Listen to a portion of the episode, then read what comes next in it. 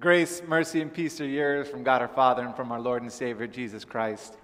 Amen. What I love about the Gospel of Mark is that Mark wastes no time in getting down to business. There's a single sentence introduction. There's an event that has taken place that radically changes the way we look at and experience the world. There's no crying of a baby being born, just the voice of one crying in the wilderness. No attention given to anything but the message, the good news that God is here and He is on our side.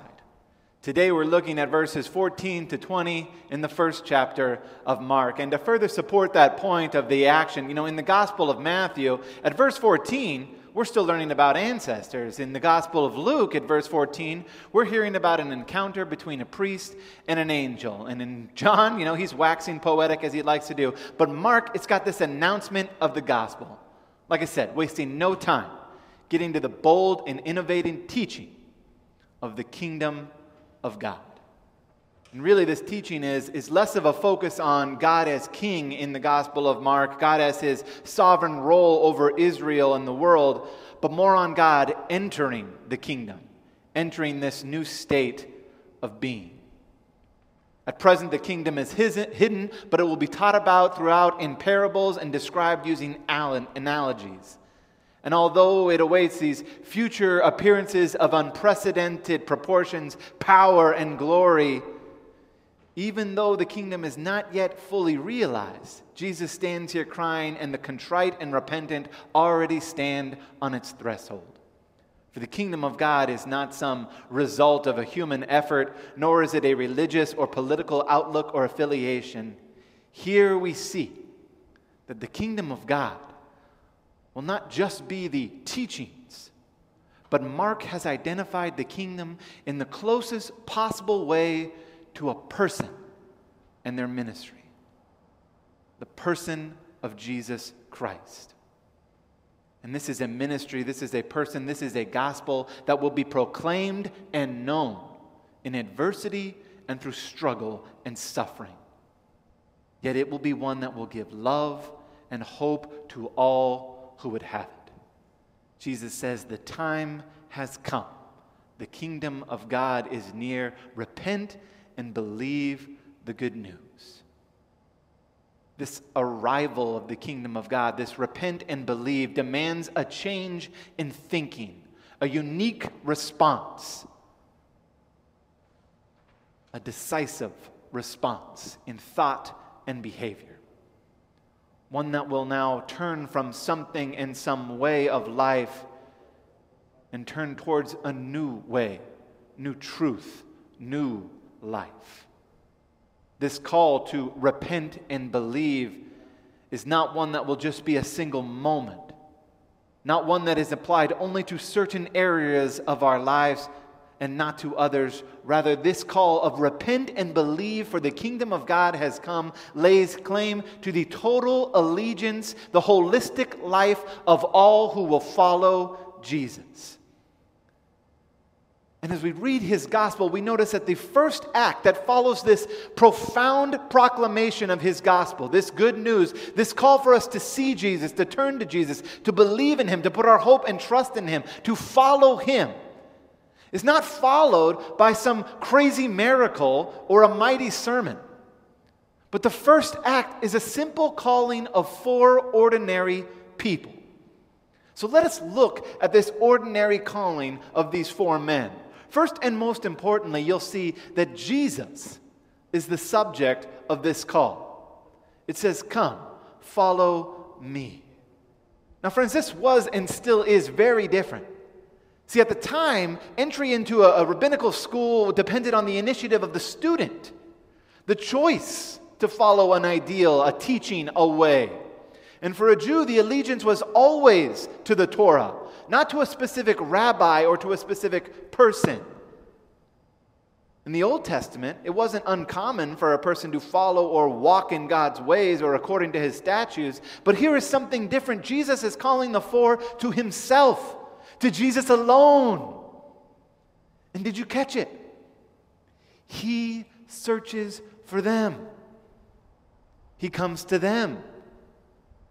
Jesus comes and meets them where they are. He does not require them to find him. He does not require them to come to the holiest of holies to pass some examination. But he goes to the shore where they work. He comes. Friends, he comes to you. He searches for you. He comes to you and meets you where you are. He does not require you to find him. He does not require you to come to the holiest of holies. He does not require you to pass an examination, but He comes to you at the shore of your very life, coming to you to turn your page. Don't miss how important this is. For when these pages of life have us paralyzed and afraid, unsure of what to do, we can be certain that Jesus comes to us. When these pages of our life have us feeling content in our ways, so sure in our paths and our plans, He comes to us.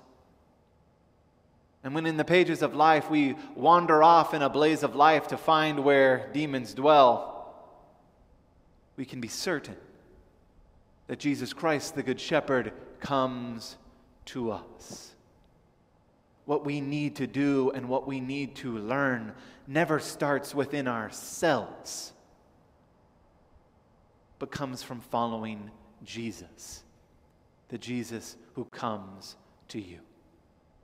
Don't forget this that the gospel isn't so much about God as is from God for you, which is why he calls us to a completely new life. Jesus said, And I will send you out to fish for people. Takes these four ordinary fishermen and changes their life. Now, I grew up hearing, I will make you fishers of men. I think the best translation really is Jesus says, I will send you out to become fishers of men. See, the call comes from Jesus, and it is a call to change, to follow, and a call to serve. And the process of becoming a disciple is a slow process, at times a painful process, especially for the 12, was it not? We see them struggle to understand. We see them struggle to keep watch at night. We see them struggle to follow. We see them suffer persecution all for the cause of Jesus. The life to which Jesus calls disciples requires a fundamental change of perspective to now have in mind the things of God rather than the things of self. It is a call that says you have to leave the nets behind. It's a call that says you have to get out of the boat.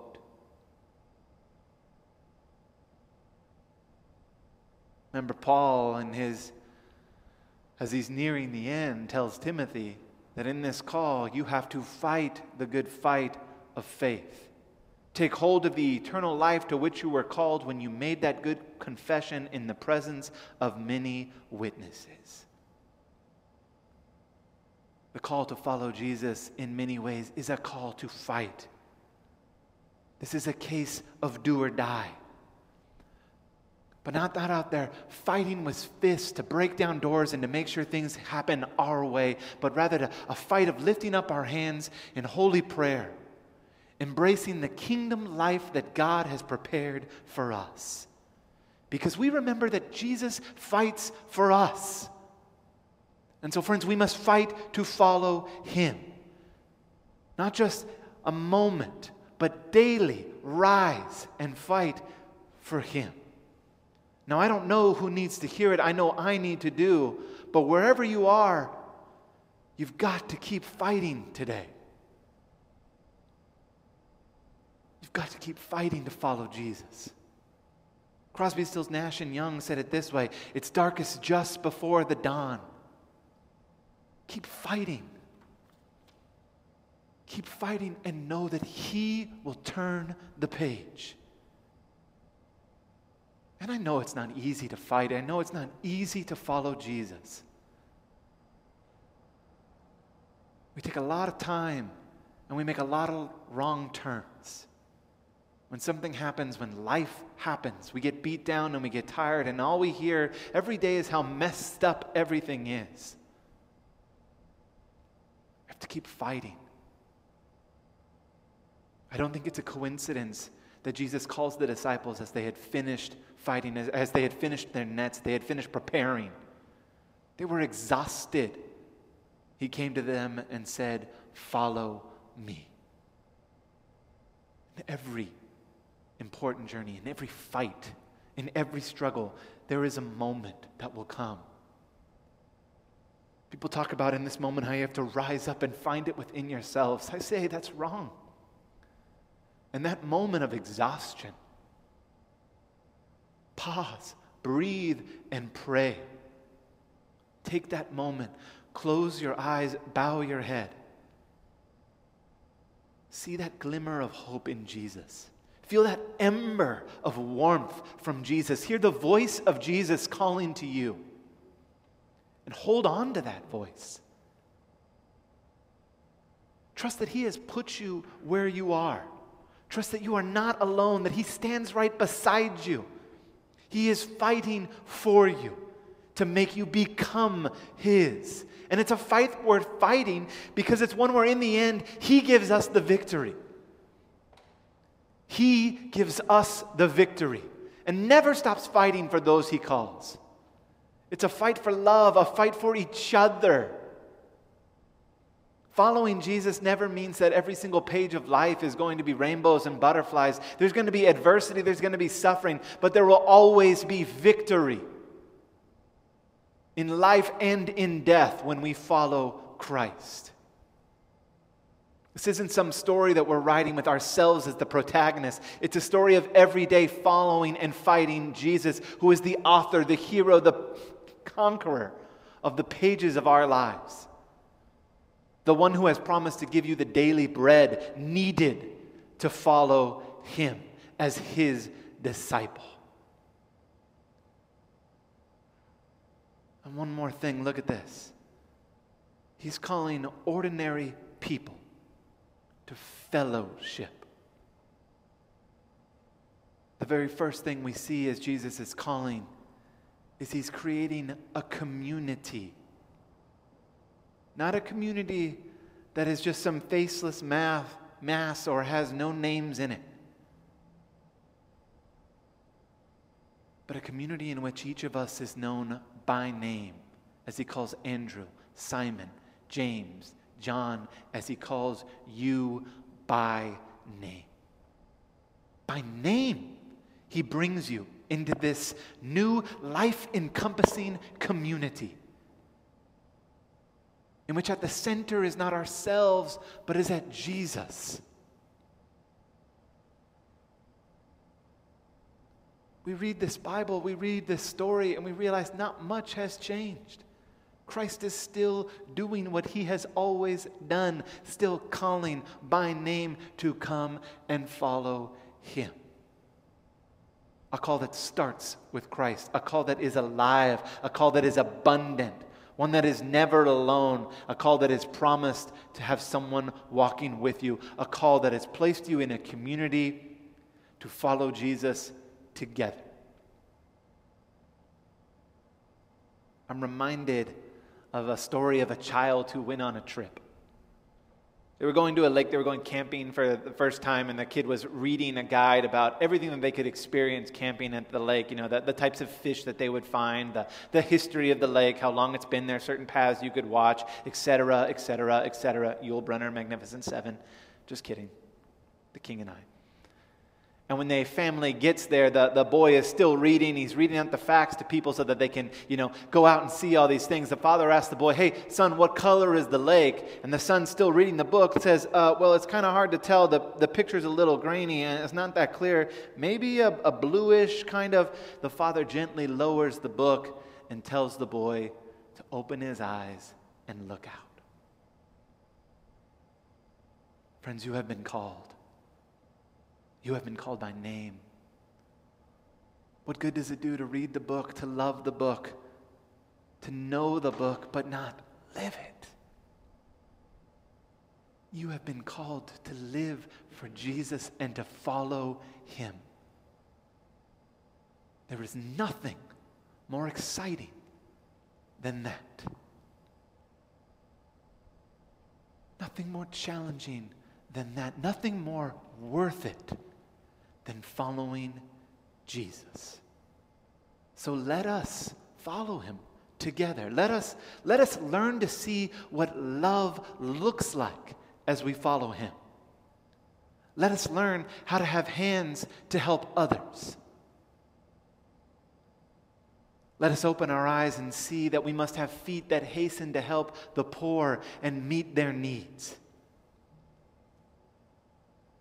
Let us pray that God would open our eyes to the misery and need of our neighbor so that we may come and serve.